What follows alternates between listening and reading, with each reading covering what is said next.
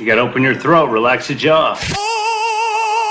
So much music. You played that music in the middle of the night. Rock and roll. God, I hate rock and roll. Catchy, right? Let's get this party jumping. It's unfair that we can't listen to our music because it is about drugs and promiscuous sex. It's music news you can use. For May 13th, 2021.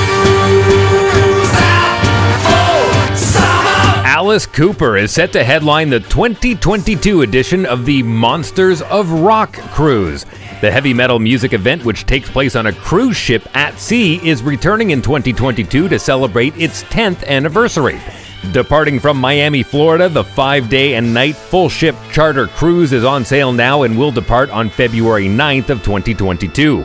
According to a press release, those aboard the Royal Caribbean's Freedom of the Seas will visit two ports in CocoCay, Bahamas and Labadee, Haiti.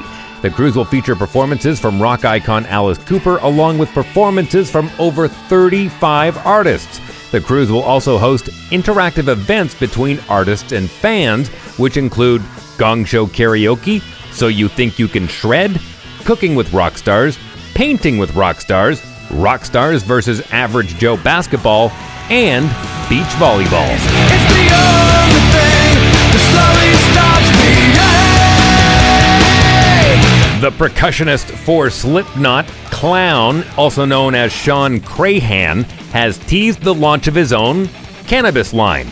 Clown Cannabis is set to launch next week and has its own website and Instagram page. When visiting the website, fans are asked to enter their details and receive more information on the product and news of when it will be stocked. Clown is the latest in a long line of musicians and celebrities to launch their own brand of cannabis.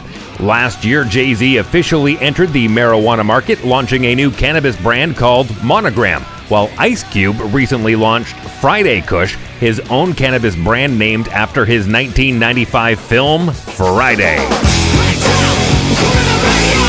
Rage Against the Machine and Iron Maiden are among the acts that did not make it onto the final list of nominees for the 2021 Rock and Roll Hall of Fame. Back in February, the aforementioned bands were announced as part of the Rock Hall shortlist for this year's ceremony, which is currently set to take place in Cleveland, Ohio on October 30th. Rage were previously nominated in 2019, but also failed to make the cut. Here's who did make the cut LL Cool J, Billy Preston, who played keyboard for the Beatles, and Randy Rhoads from Ozzy Osbourne appear in this year's Musical Excellence Award category. Yesterday, it was announced that Foo Fighters, Jay Z, and Tina Turner all feature in the 2021 inductees alongside the Go Go's, Carole King, and Todd Rundgren in the performers category.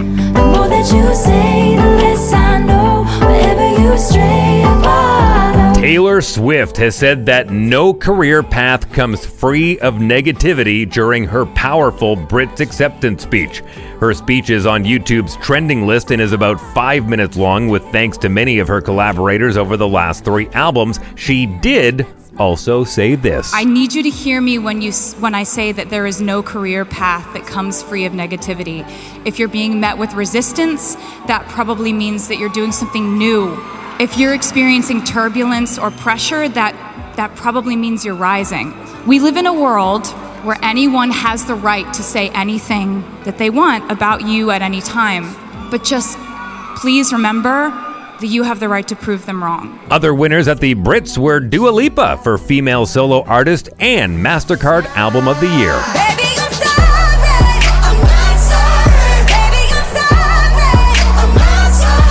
Demi Lovato is set to host a new unscripted limited series about UFOs called Unidentified.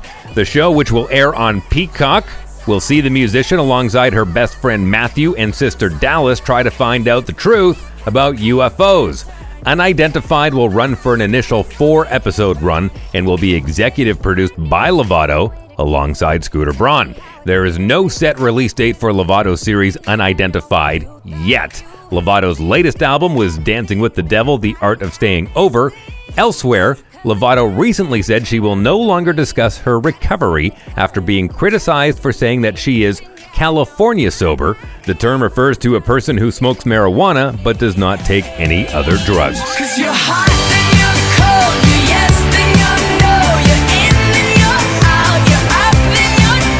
And finally, Katy Perry has confirmed that she will take up a Las Vegas residency this year.